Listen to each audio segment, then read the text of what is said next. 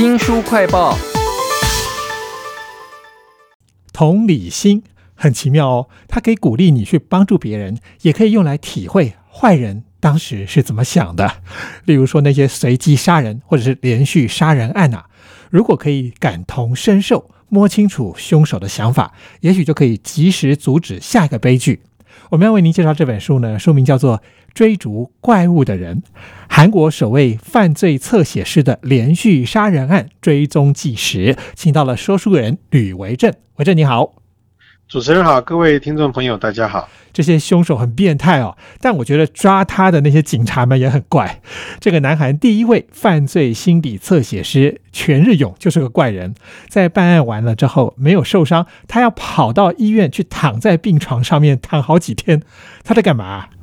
呃，其实我看完这本书之后，觉得这个书的主人翁哈，他应该是一个从小到大就是一个内向害羞的人。其实南韩又是一个竞争压力很大的社会，所以我想他应该成长压力是很大的。他后来又去当了政报警察，我们知道政报警察是以暴制暴，这也不是他想要做的事情。后来当了犯罪侧写师，那这个侧写师有个很重要的原则就是啊，你要站在犯罪者的立场去想他为什么犯罪，所以久而久之他也会受到影响。我想这一路走来全都是压力啊，所以才会造就他说，有的时候案子办完，他实在压力太大，他很讨厌人类这种感觉，所以想去找个地方躲起来，过几天之后心情平复了，才要回来继续工作。这本追逐怪物的人啊，除了描写犯罪心理侧写师全日勇之外呢，还讲到了很多原理，比如说源自美国的这种犯罪心理侧写啊，很强调要走入凶手的内心，要怎么做啊？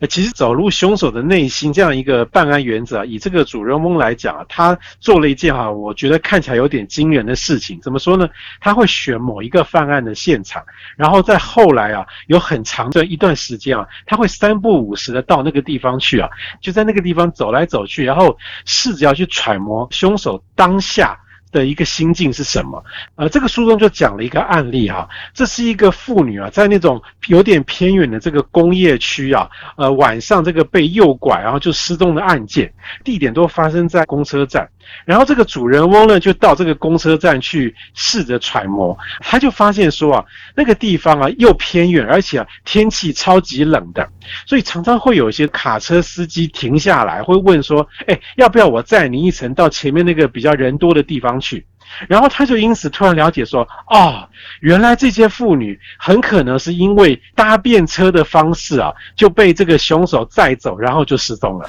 其实天气冷的时候，你很难拒绝有人假装热心的邀你搭便车嘛。我觉得追逐怪物的人啊，在讲这些案件的时候，把这个犯罪心理侧写写得非常的神哦。但可能因为我们推理小说看多了，我觉得这两件事应该是有差别的吧。这是一个很有趣的问题啊，因为读完整本书之后啊，可以感受到侦探推理的小说跟这个犯罪侧写其实。感觉上是蛮相近的，好比说他第一个这个犯罪侧写的案件啊，是一个连续的这个儿童诱拐然后分尸的案子，现场发现的这些尸体啊，分尸的这个伤口的切口啊，是不是平整等等啊，他就用这个方式去判断说，这个凶嫌应该是曾经做过冷冻食品相关的这样的一个行业的人。那这部分听起来就比较像是一个简单的这个推理的过程。然后呢，现场受害者的一些衣服啊，比方说都呃叠得很整齐啊，扣子都扣得很好啊，他就判断说这个凶险啊，平常应该是一个强调整齐清洁啊，一丝不苟这样的一个人。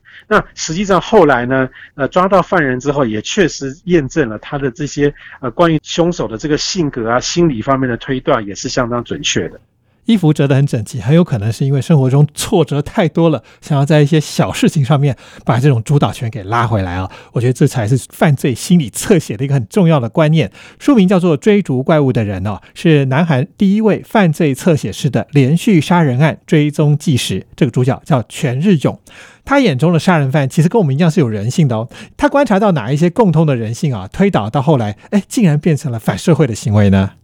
讲到这个人与人共同的这个人性啊，其实书里面有点出一件事情，就是其实全日勇因为他成长过程也是压力很大，他跟那些连续杀人犯比起来，差别大概就是他没有真的走入歧途，而其他那些人却是。那造成这么多人会有这些压力的原因啊，是整个社会的变迁的结果。那除了刚刚提到这个社会压力之外啊，韩国呢曾经因为金融风暴的关系啊，整个国家陷入一个很大的困境，甚至还要接受国际社会的这个援助哈。像这些事情对于这个社会大众所造成的更大的压力啊，其实在当时都没有好好获得疏解，所以很多人没办法解决自己的问题。这个心理就开始有了偏差，就走上了这样一个歧途。警察对于这类案件往往没有办法办，是因为传统的犯案都是受害者跟凶手一定有关联，比方说一定是认识的，然后一定有私人恩怨或者是什么钱财纠纷等等。可是像这些因为社会压力产生的连续杀人犯啊，这个凶手跟被害者往往是根本不会认识的。那传统警方办案在这个方面几乎没有办法做下去，所以这是需要犯罪侧写的原因。人生失败了，社会失败了，才引发出了各种可怕的反社会行为啊，杀人案。那我觉得犯罪心理侧写也未必永远都是成功的吧？这个全日勇办过哪一些很难缠，甚至算是失败的案子呢？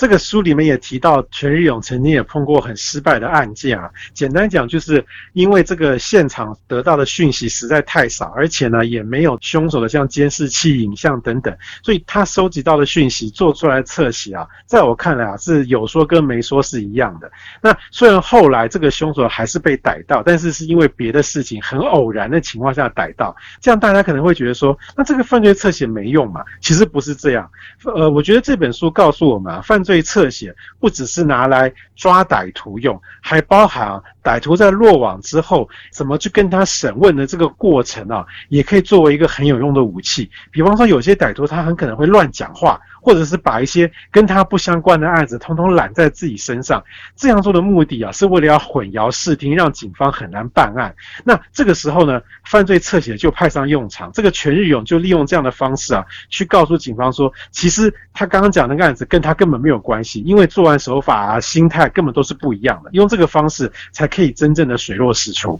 哇，这个落网的犯人呢，混淆视听，但是这些办案的人，他可以搞清楚真相。直击重点，我觉得有点像是魔高一尺，道高一丈这样的对决。那这个全日勇办案的时候，有哪一些很精彩的跟犯人对决的故事呢？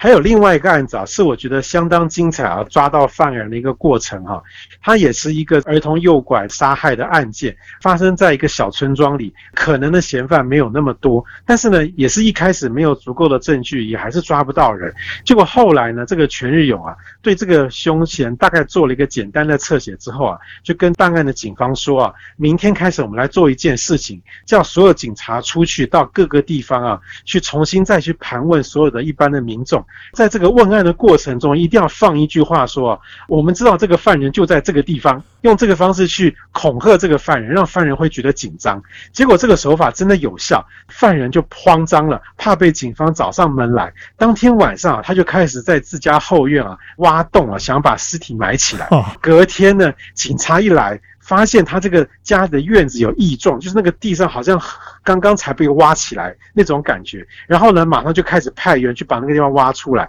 最后呢，才在附近找到了尸体。那这个就是全日勇的一个策略，就是我先吓你，让你慌张，然后开始有一些失常的举动，然后呢，我就可以抓到你。我觉得这本追逐怪物的书啊，让我们想到了推理跟犯罪心理侧写的不同，也给了我们很多有趣的案例啊，尤其这种心理的斗志啊，非常有趣的一本书《追逐怪物的人》。谢谢说书人吕维正，谢谢您，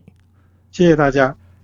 新书快报在这里哦，包括了脸书、YouTube、Spotify、Podcast，都欢迎您去下载订阅频道，还要记得帮我们按赞、分享以及留言哦。我是周翔，下次再会。